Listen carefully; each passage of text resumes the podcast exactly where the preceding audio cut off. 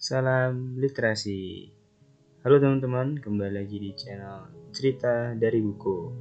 Kita udah lama gak upload tentang review buku dan kali ini kita ketemu lagi dan bakalan review sebuah buku yang tentunya menarik dan patut untuk dibaca.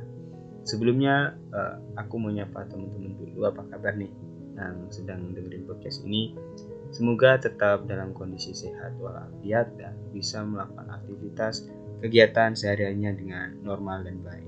Dan ingat tetap uh, saling support satu sama lain di era pandemi ini, saling peduli dan saling membantu, terutama di lingkungan sekitar kalian berada. Dan teman-teman harapannya yang dengerin podcast ini juga bisa fokus dan baca-baca berita terkini tentang politik, tentang pemerintahan, karena banyak sekali isu-isu menarik yang bisa kita pelajari terutama pendapat dari pemerintah atau salah satu anggota dewan yang kemarin menyatakan bahwasannya RUU PKS susah untuk dibahas kayak gitu. Nah, di luar itu kita masuk ke pembahasan soal review buku nih. Nah, pasti teman-teman udah nggak sabar nih. Kita bakalan uh, nerangin atau kita bakalan cerita tentang buku apa sih? Kayak gitu. Nah, teman-teman pecinta podcast cerita dari buku, kali ini kita bakalan bahas sebuah buku yang aku bilang tadi menarik sekali. Jadi judulnya itu adalah 7 kebiasaan orang yang nyebelin banget.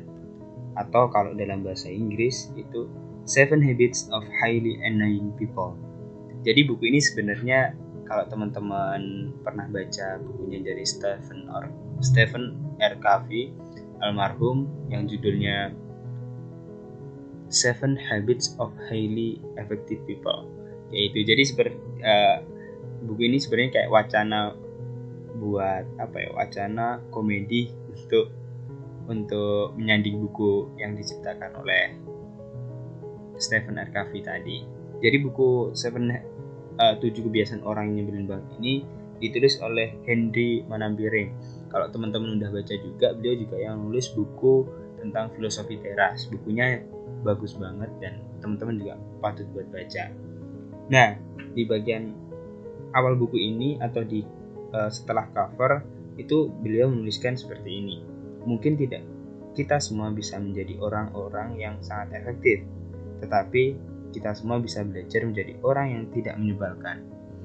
Jadi, perlu teman-teman ketahui, pesan utama dari buku ini sebenarnya mengajarkan bahwasannya kita memang tidak bisa menjadi orang yang sangat berguna atau paling apa ya, efektif dalam melakukan kegiatan tapi setidaknya kita agar tidak menjadi menyebalkan untuk orang lain kayak gitu.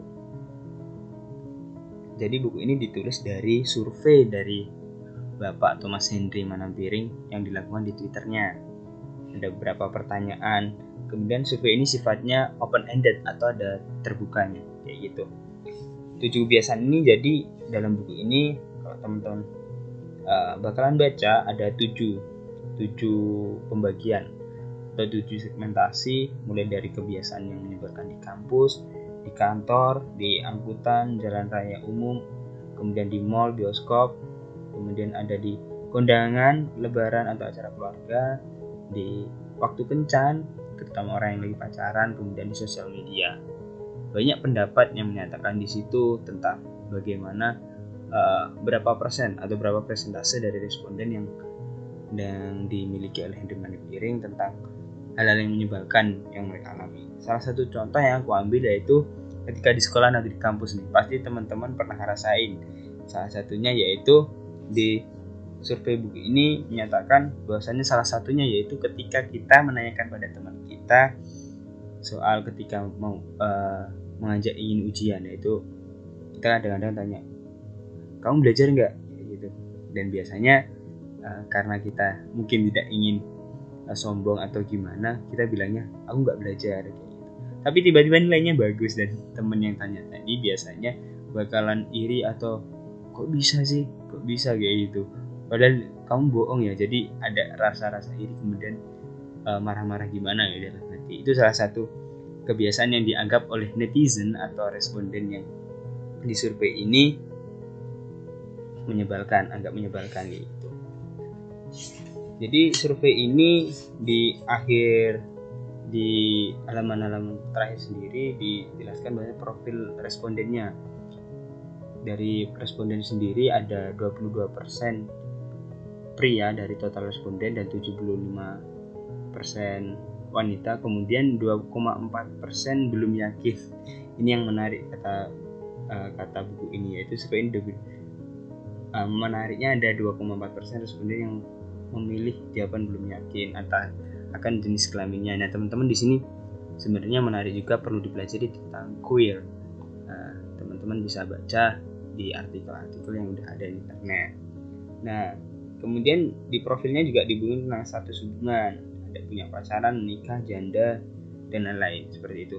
Teman-teman pasti tertarik tentang buku ini, jadi ah, setelah ada tujuh ada namanya tujuh kebiasaan yang dianggap menyebalkan itu oleh Bapak Henry Manembiri ini di presentase dari total responden ada berapa sih? Ada berapa apa aja yang menyebalkan menurut orang-orang gitu ada yang mobil sembarangan ada yang nggak antri antri robotan ada yang ketika di di kantor atau pekerjaan itu uh, apa namanya ya mencari cari muka pada atasan seperti itu.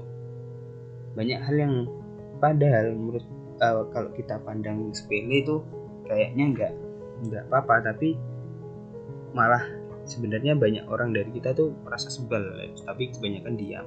Ada juga ketika di tempat umum itu WC umum kayak itu banyak yang, yang kadang ke WC umum tuh lupa disiram masih menyisakan saya kencing ketika habis buang kotoran itu banyak orang yang sebel kenapa mereka nggak berpikir bahasanya ini WC umum dan setelahnya bakal oleh orang-orang lain. Tolonglah jangan menyebalkan dan memudahkan orang lain kayak gitu teman-teman. Buku ini sangat bisa dibaca sekali duduk dan banyak hal yang teman-teman bisa dapat, bisa pelajari sama seperti yang disampaikan Bapak Hendy Manampil tadi tentang kita mungkin tidak bisa semuanya menjadi orang yang efektif tapi setidaknya kita tidak menyebalkan kayak gitu dan topik-topik yang dibahas pun tadi menarik mungkin teman-teman bisa yang lagi kerja bisa menemukan apa yang sebenarnya dunia kerja yang uh, yang dianggap menyebalkan yaitu kemudian yang di bioskop ada yang ngangkat telepon kemudian ada yang spoiler keras-keras kayak itu sebenarnya sangat-sangat menyebalkan buat orang lain. Jadi setelah aku baca buku ini teman-teman juga bisa gali sendiri.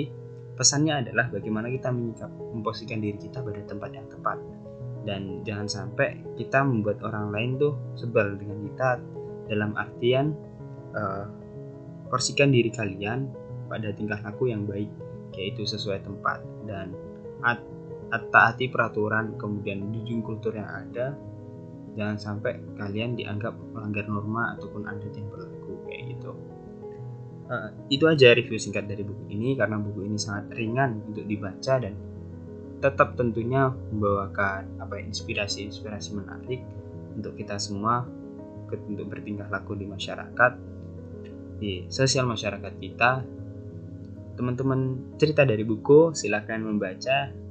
Bisa beli kemudian. Aku oh ya pulau kabarin kemarin aku dapat buku ini di bahasa buku murah Gramedia. Mungkin teman-teman bisa nunggu di situ ataupun bisa dengerin dari podcast ini. Kalau teman-teman ada komentar yang menarik atau pengen bahas buku yang lain bisa request bisa hubungi channel ini. Kayak gitu.